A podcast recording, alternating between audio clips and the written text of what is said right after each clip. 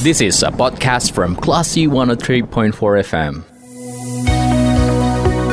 Cermati program Learn and Grow with Dr. Zuhra Taufika.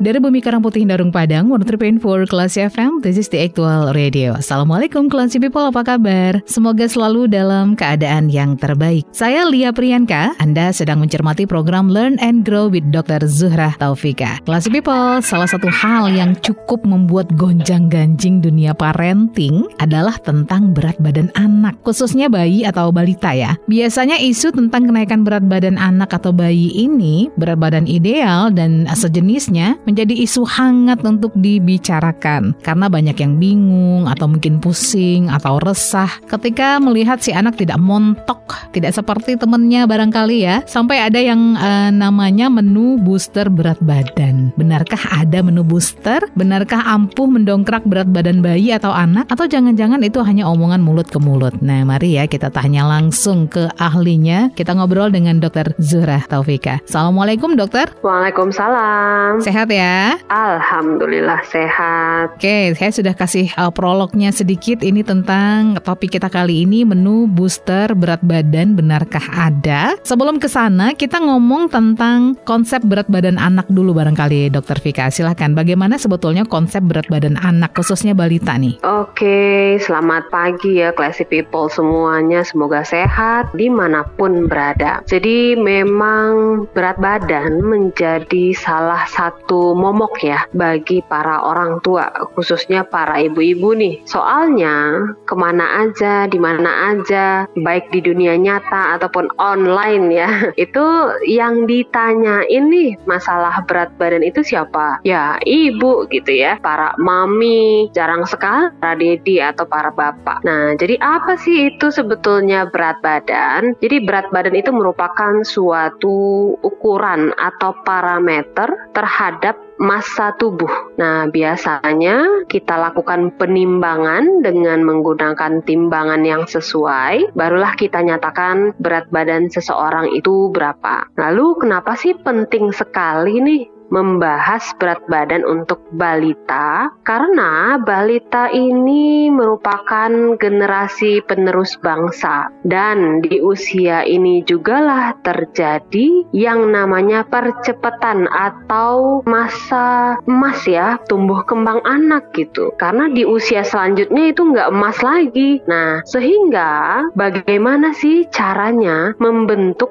berat badan anak yang sesuai dengan usia mereka yang akhirnya membentuk status gizi yang optimal. Kenapa? Karena status gizi anak yang optimal itu merupakan penentu bagi derajat kesehatan suatu masyarakat, bangsa, dan negara. Jadi itu merupakan suatu tolak ukur yang penting sekali bagi negara. Jadi memang betul-betul balita atau anak-anak kita ini merupakan aset bangsa yang sangat berharga. Itulah mengapa topik berat badan menjadi selalu menjadi uh, hot issue isu terutama di para orang tua ya di kalangan para mami-mami yang zaman now tidak hanya berinteraksi pada dunia nyata tapi juga di dunia virtual atau online. Nah, jadi itu tuh pentingnya ya si berat badan kita bahas pada saat ini. Tapi ini tapi nih tentang booster berat badan apakah itu oke okay, apa tidak gitu? Apakah itu benar-benar ada real atau hmm. hanyalah suatu isapan jempol belaka yeah. gitu ya? Ya. Terus apakah berat badan ini nanti berdampak seperti apa sih dan bagaimana sih pentingnya menjaga berat badan baik itu meningkatkan ataupun mengontrol berat badan pada balita. Nah, ini nih yang nantinya akan kita kupas lebih jauh. Betul sekali. Karena kadang-kadang jadi war juga tuh Dokter Vika tentang berat badan anak ini. Masing-masing menonjolkan anaknya, "Oh, anak saya lebih montok. Oh, si Anu anaknya cuma segini berat badannya kecil banget badannya. Nah kadang-kadang jadi war juga tuh buat orang tua ya, buat mom and daddy. Yes. Oke. okay. Nah yes. kalau tadi kan sudah dijelaskan sama Dokter Vika tentang konsep berat badan anak bahwa ini bukan hanya sekedar menambah berat badan tapi ada efek lebih panjang ke depannya ya Dokter Vika ya tentang perkembangan yeah. dan pertumbuhan si anak itu sendiri khususnya tadi disebutkan Dokter Vika bahwa ada masa-masa emas untuk anak-anak. Satu hal lagi yang juga harus kita pahami sebagai orang tua sebetulnya berat badan anak itu bervariasi, ada range range-nya ya dan beda jenis kelamin itu juga beda kan ya dokter Vika ya. Mungkin dokter Vika bisa jelaskan Iya. lebih lanjut lagi. Oke, jadi em, sebagaimana pendahuluan tadi ya, berat badan itu mencerminkan masa tubuh karena postur ya atau proporsi ya, proporsi tubuh dari laki-laki dan perempuan itu berbeda. Di mana kalau laki-laki biasanya akan memiliki lebih banyak proporsi massa otot dibandingkan perempuan, sedangkan perempuan memiliki proporsi massa lemak yang lebih dibandingkan laki-laki, sehingga memang untuk berat badan laki-laki dan perempuan tidak bisa disamakan. Nah, termasuk dalam hal ini balita, jadi nggak usah dibanding-bandingkan anak laki-laki dan perempuan karena pembandingnya sudah jelas tidak bisa gitu. Kenapa? Karena jenis kelaminnya berbeda. Artinya, anak laki-laki patoklah nanti berat badannya itu sesuai dengan grafik pertumbuhan bagi anak laki-laki. Begitu juga dengan perempuan, patoklah atau ukurlah ya berat badan si anak tersebut dengan grafik pertumbuhan yang sesuai. Jadi syarat pertama yaitu tadi jenis kelamin menjadi penentu bagi penilaian terhadap berat badan sesuai umur ataupun terhadap status gizi dari anak-anak dalam hal ini adalah balita. Oke, kalau secara kurva itu kan dia ada secara medisnya itu kan ada batas bawah, ada batas atas berat badan bayi yang ideal, Yes. berat badan anak yang ideal ya dokter Vika ya. Let's say si anak ini selalu berada di batas bawah terus nih. Apakah orang tuanya boleh bertenang diri saja atau memang harus dikejar atau bagaimana dokter konsepnya? Ya, jadi untuk tumbuh dan berkembang secara optimal, anak tentu membutuhkan status gizi yang optimal juga. Nah, status gizi yang optimal ini salah satu parameternya adalah berat badan menurut umur dalam kurva tersebut berada di titik yang medium gitu. Kalau di grafik pertumbuhan WHO ya, itu berada di range minus 2 sampai 2. Tapi yang mediumnya tentu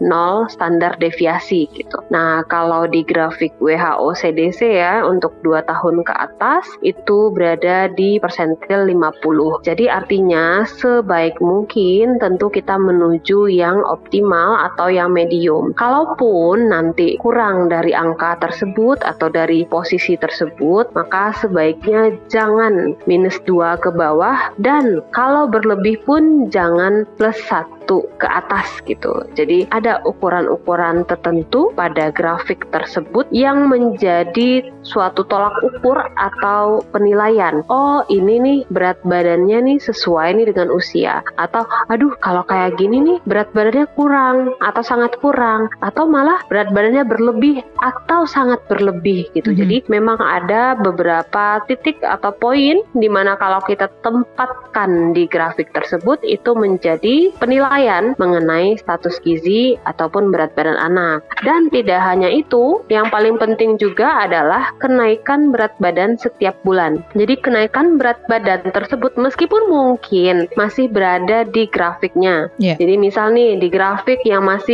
antara 0 dengan plus 1 standar deviasi gitu ya.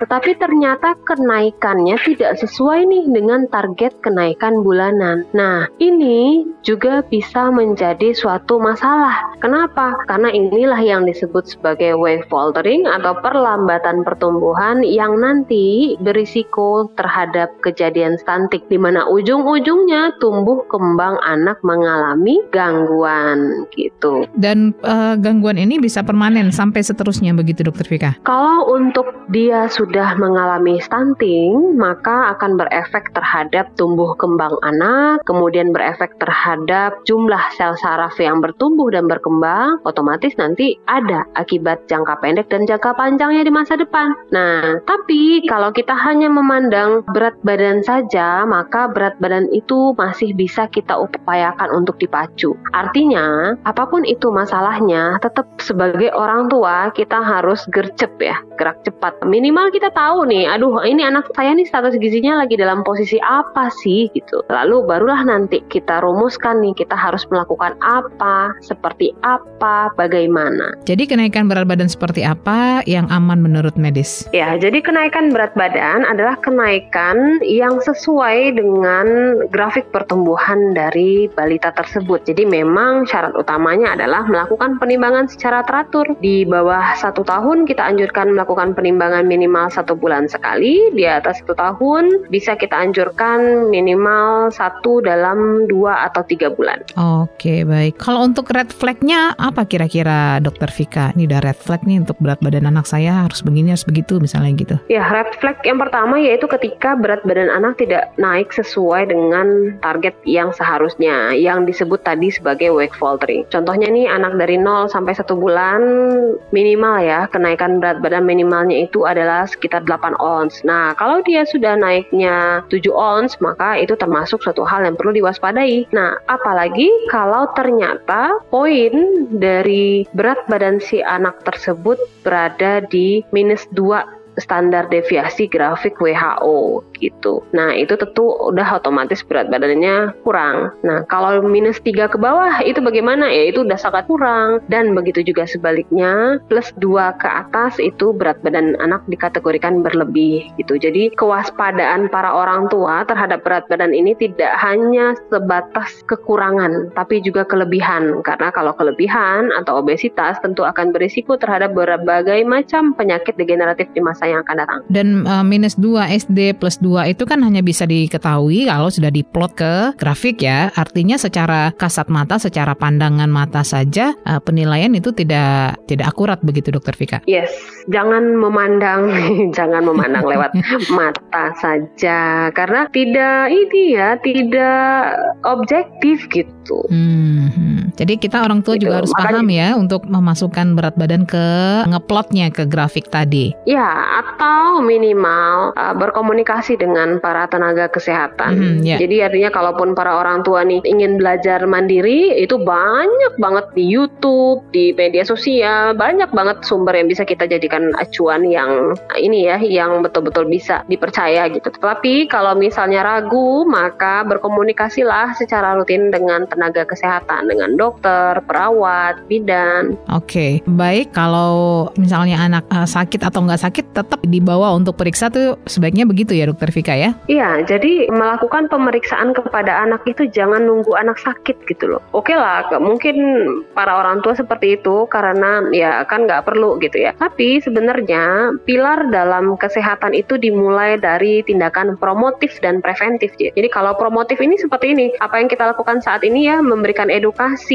Kesannya itu kan ngobrol, cuap-cuap mm -hmm. gitu ya. Tapi mm -hmm. ini sebenarnya adalah konten yang sangat berharga berharga untuk menciptakan generasi yang lebih baik, terutama dalam hal apa? Melakukan pencegahan gitu. Tapi tidak hanya pencegahan, juga meningkatkan derajat kesehatan. Jadi kalau secara harfiahnya kan promote ya, promotif berarti hal-hal yang bisa kita lakukan untuk meningkatkan derajat kesehatan. Misalnya dengan cara memberikan edukasi atau mencari informasi terbaik untuk kesehatan atau ber uh, ini ya menjaga kecukupan makan, olahraga, kemudian istirahat gitu ya. Itu kan hal-hal yang sifatnya bisa menunjang atau meningkatkan kesehatan seseorang. Nah, nanti kalau melangkah nih ke pilar berikutnya yaitu preventif, maka itu adalah tindakan-tindakan supaya kita tercegah dari mengalami suatu gejala penyakit. Jadi supaya kita tidak stunting ya, balita supaya tidak stunting gimana? Ya diatasi wave falteringnya atau jangan sampai kena wave faltering gitu. Oke, okay, memang butuh usaha yang lebih ya dari orang tua untuk bisa memberikan yang terbaik pada anak-anaknya. Dokter Vika, kita harus yes. break sebentar. Nanti kita akan lanjutkan okay. lagi di sesi berikutnya. Classy People, kita masih ngomongin tentang menu booster berat badan. Beneran ada apa enggak ya? Oke, okay, nanti kita akan dengarkan jawabannya dari Dokter Vika di sesi yang kedua. Jadi jangan ke mana-mana, tetap mm -hmm. di 103,4 Kelas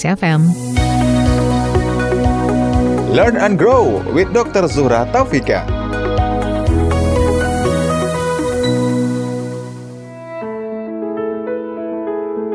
103,4 kelas FM, this is the actual radio. Classy People, kembali di program Learn and Grow with Dr. Zura Taufika dan juga ada saya Lia. Kita bicara mengenai menu booster berat badan. Anda salah satu yang percayakah bahwa ada menu untuk uh, menaikkan berat badan anak secara cepat atau tidak? Nah, kita dengarkan jawabannya dari Dr. Vika ya. Beneran ada nggak sih menu booster BB itu? Nah, Dr. Vika, sebelum kita ke situ, saya mau tanya dulu apa saja sebetulnya yang mempengaruhi berat badan anak. Apakah murni hanya asupan? Oke, yang mempengaruhi berat badan ini ibarat kita mengkaji rumah tangga ya. Yang hmm. mempengaruhi isi tabungan apa sih gitu ya? Hmm. Apakah hanya penghasilan? Yeah. Enggak dong, pengeluarannya oh. juga Betul. gitu kan. Belum lagi faktor-faktor eksternal lainnya. Nah, jadi begitu juga nih kalau kita ngomongin berat badan dari balita. Jadi berat badan itu hasil dari asupan dikurang dengan energi yang keluar gitu. Nah, kemudian kalau pada anak-anak karena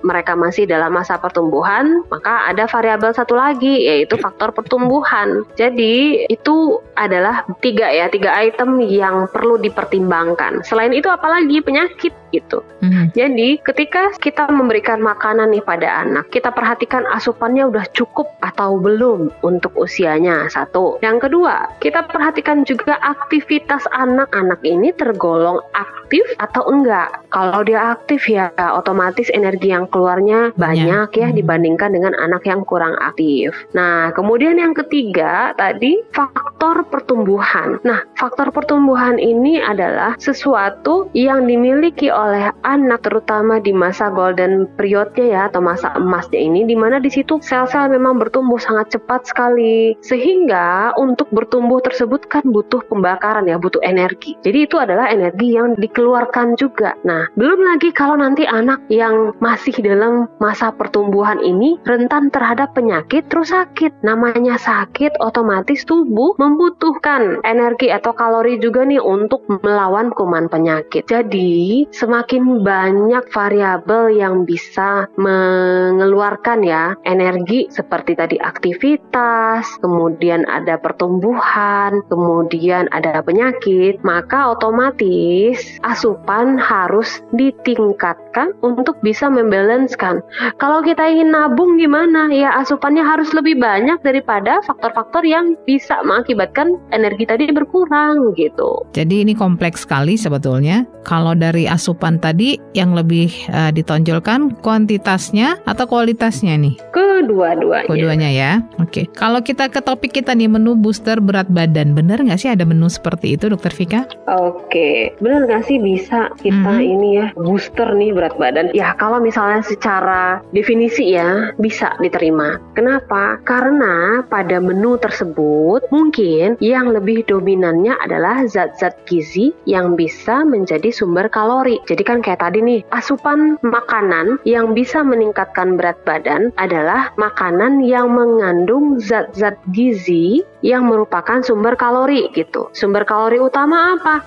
Makronutrien. Makronutrien apa saja? Karbohidrat, protein, lemak. Sehingga kalau kita mau menilai atau menjustifikasi ya atau mengklaim, oh ini nih menunya bisa nih buat booster berat badan, maka kita harus memastikan bahwa menu tersebut betul-betul mengandung makronutrien gitu. Jadi jangan sampai kita klaim menu booster berat badan tetapi yang terkandung justru mikronutrien atau zat gizi dengan kalori yang kecil seperti apa sayur dan buah gitu. Jadi kalau pengen booster berat badan dengan menu tertentu, pastikan di situ ada karbo, protein, lemak. Nah, dan dengan jumlah yang cukup barulah nanti dia bisa meningkatkan berat badan seseorang. Jadi contoh nih, kita punya menu omelet ya omelet kentang. Jadi di situ kita kocok misalnya dua butir telur, kemudian kita tambahkan parutan kentang atau kentang kukus yang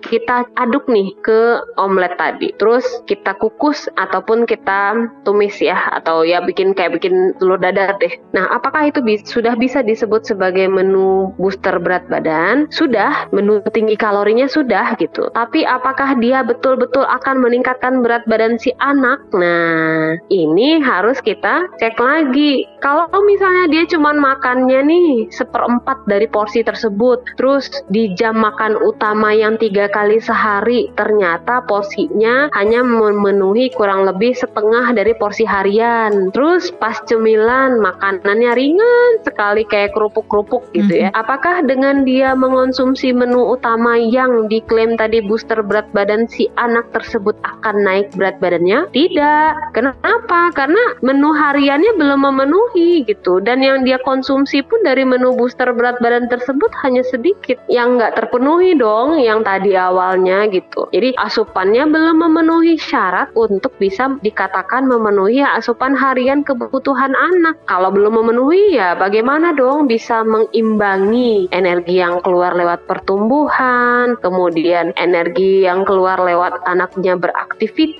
gitu tentunya tidak balance justru tekor kan nah, Hmm, kalau iya. tekor ya otomatis berat badan anak boro-boro naik Bisa turun konstan ya. atau tetap aja tuh udah syukur Hmm, gitu hmm. Jadi menu yang sama bisa jadi efektif untuk satu anak, tapi ternyata bisa jadi tidak efektif untuk anak yang lain. Karena kadang-kadang ibu-ibu kan suka berbagi resep nih, berbagi menu nih dok. Misalnya gini, oh anak saya kemarin kurusan loh, terus saya kasih ini nih, saya bikinin A, B, C, uh lahap makannya, ternyata langsung melesat berat badannya. Dikasihlah ke temennya resepnya, eh ternyata sama temennya nggak nggak ngaruh, nggak ngefek gitu. Nggak berlaku ya? Iya, nggak berlaku. Berarti bisa begitu ya? bisa dong gitu karena itu tadi variabel pengeluaran energinya Ya. bisa jadi beda kan Betul betul. Jadi kita kalau misalnya dikasih, oh ini menunya booster BB loh, moms, coba deh bikinin ini. Kita harus lihat juga nih anak kita tuh gimana aktivitasnya, gimana pola kesehariannya ya Dokter Vika ya. yes Jadi bisa diulang lagi bahan makanan apa yang wajib ada untuk mengejar kenaikan berat badan dok? Oke, jadi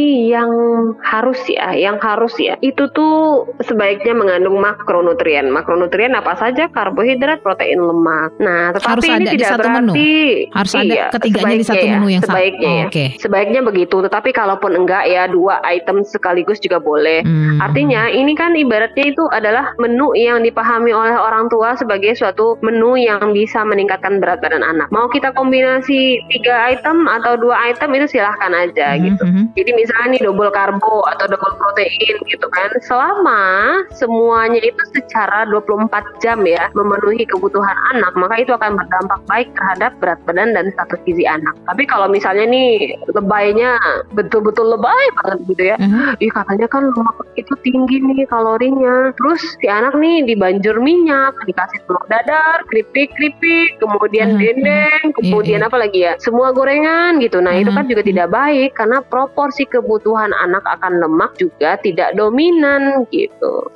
Oke, misalnya untuk menaikkan berat mengejar berat badan nih diberi beberapa tetes minyak zaitun misalnya ke susu si anak atau ke bubur bayi si anak misalnya gitu gimana dok? Oh, kalau untuk ke susu sebaiknya kita tidak tidak mencampur lagi ya dengan yang lain ya. Nah, tapi kalau untuk makanan itu mungkin masih bisa dipertimbangkan dengan catatan juga mempenga- apa memperhatikan rasa, Ah, kemudian oke. memperhatikan cara pengolahan gitu. Karena kalau biasanya tuh trik-trik seperti itu tuh banyak tuh beredar di antara ibu-ibu tuh. Coba tambahin ini deh, coba kasih ini deh, coba kasih itu deh gitu ya, supaya nanti uh, cepet naik tuh berat badannya gitu. Apalagi anak-anak nih biasanya ya, khususnya untuk anak-anak yang memang agak sulit dengan berat badan, naikinnya butuh waktu berminggu-minggu. Eh begitu dia sakit sehari dua hari aja udah langsung turun tuh berat badannya dokter. Kalau seperti ini gimana Iya. nih triknya nih? Sebetulnya penurunan berat badan anak pada saat sakit itu juga perlu dikaji tertentu gitu. Nggak semudah itu juga sih turunnya. Mhm. Jadi contoh nih, si anak tersebut ketika pada saat sakit, apakah pola makannya masih baik-baik saja atau justru si anak nggak makan-makan Iya, iya. atau makannya sangat sedikit sekali Iya, gitu ya, mhm. baru deh kita bisa klaim, oh iya nih ini akibat ini gitu. Tapi kalau enggak, kita perlu kaji lagi gitu. Jadi jangan terburu-buru, oh langsung nih biasanya penyakit yang berat baru yang bisa mengakibatkan selera makan anak tuh betul-betul patah gitu ya karena memang penyakitnya kronik sekali misalnya nih tuberkulosis ya atau penyakit TB terus kanker misalnya nah hal-hal seperti itu tuh bisa tuh mengakibatkan kehilangan nafsu makan yang lumayan tapi kalau misalnya batuk pilek itu biasanya penurunan nafsu makan iya tapi nggak nyampe nggak makan sama sekali kecuali pola makannya memang belum baik-baik saja Dari sebelum dia gitu. sakit. sakit. Yes, sebelum Oh. dia sakit. Jadi si anak tuh malah menjadi lebih susah kan diajak Iya. makan kalau pada saat itu dia juga dalam keadaan sakit, sariawan gitu. Tapi kalau pola makannya udah bagus nih, misalnya di jam makan dia memang jam makan, kemudian jam makan utama dia makan utama, jam cemilan dia cemilan, jam tidur dia tidur, maka mau sariawan mau tumbuh gigi sekalipun itu anak biasanya akan tetap mau makan, tapi memang porsinya tidak sebanyak yang biasa. Kenapa? Mhm. Karena ada proses inflamasi di dalam tubuh yang menghasilkan marker-marker tertentu yang memang bisa berefek terhadap penurunan nafsu makan. Oke, kalau saya baca-baca juga nih tentang booster BB ini, dokter, ada juga yang katanya saya kasih telur puyuh tiap hari untuk mengejar berat badan, saya kasih ini tiap hari untuk mengejar berat badan. Nah, kalau seperti itu tuh gimana, dok? Boleh, kalau untuk anak ya dalam masa pertumbuhan pemberian telur itu dianjurkan karena memang si telur ini berefek nih terhadap pencegahan stunting gitu kan. Nah sekarang ceritanya jangan sampai si telur ini menjadi primadona banget gitu. Terus sampai-sampai yang lain-lain tuh nggak dikenalin. Nggak mau, Iya, nggak dibikinin sama orang tuanya akhirnya nggak suka gitu maksudnya ya? Iya karena kan katanya kan gini, iya anak saya nggak lahap nih, gini gini gini gitu kan. Iya untuk membentuk, jadi memang kita harus rutin, konsisten dan disiplin. Baik, kalau gitu kita harus break kembali, Dokter Vika. Nanti kita akan lanjutkan di Oke. sesi yang ketiga. Jangan ke mana-mana, Classy People. Tetap di Learn and Grow with Dr. Zuhra Taufika. Learn and grow with Dr. Zuhra Taufika.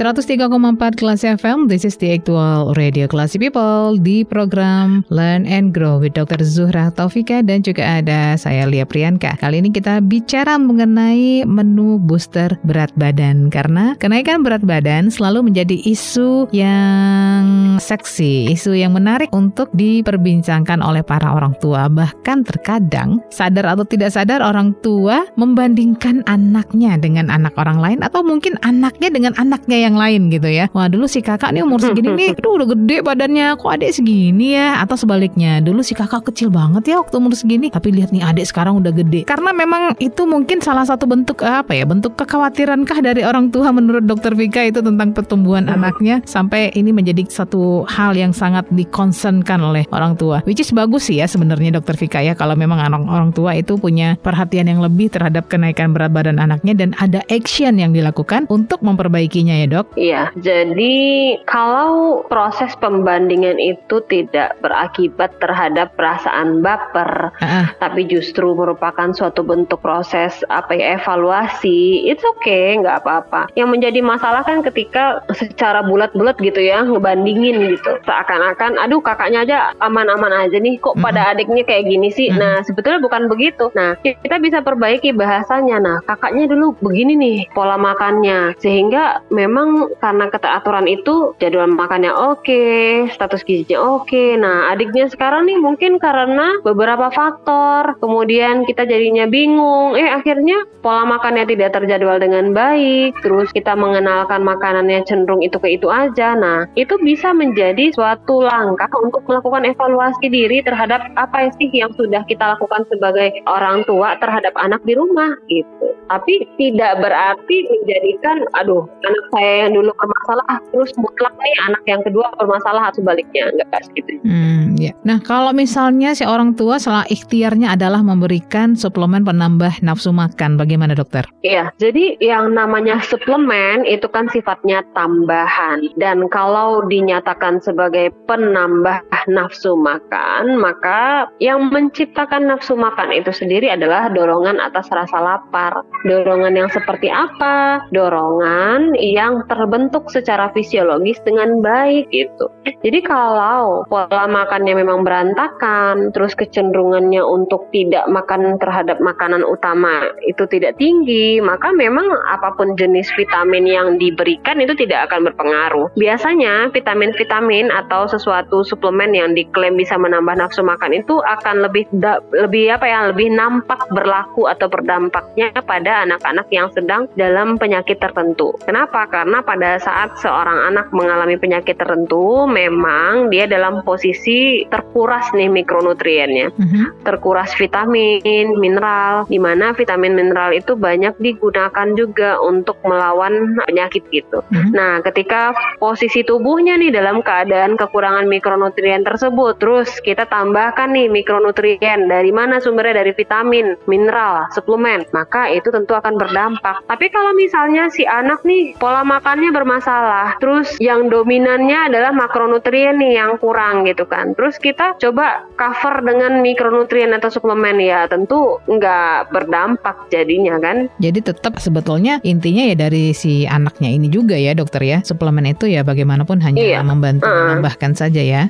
Iya, memang harus dilihat betul ini kita target kita sebagai orang tua gitu. Jangan berharap berlebihan terhadap sesuatu yang nggak akan tercapai gitu. Hmm. Lebih baik fokus kepada hal-hal yang memang sudah real dan sudah jelas ya seperti pengaturan pola makan gitu. Pengaturan pola makan sudah dipastikan itu akan berdampak baik terhadap pembentukan pola makan yang baik pada anak. Jadi jangan sampai kita gambling dengan sesuatu hal yang kemungkinan berhasilnya kecil sementara kita tidak melakukan hal-hal yang sudah jelas bisa dampak keberhasilannya dipertanggungjawabkan. Oke, tapi kombinasi keduanya tidak masalah ya. Di pola makan juga ya. dibentuk, suplemen juga diberikan itu ya, tidak masalah silahkan. ya. Silahkan, ya silahkan. Yang pasti konsepnya adalah tidak ada superfood apa pun itu ya Dokter Vika ya yang yang simsalabim ya, selesai betul. semua permasalahan anak tuh nggak iya. ada gitu ya. Jangan sampai kalau ada tolong kasih tahu saya gitu ya.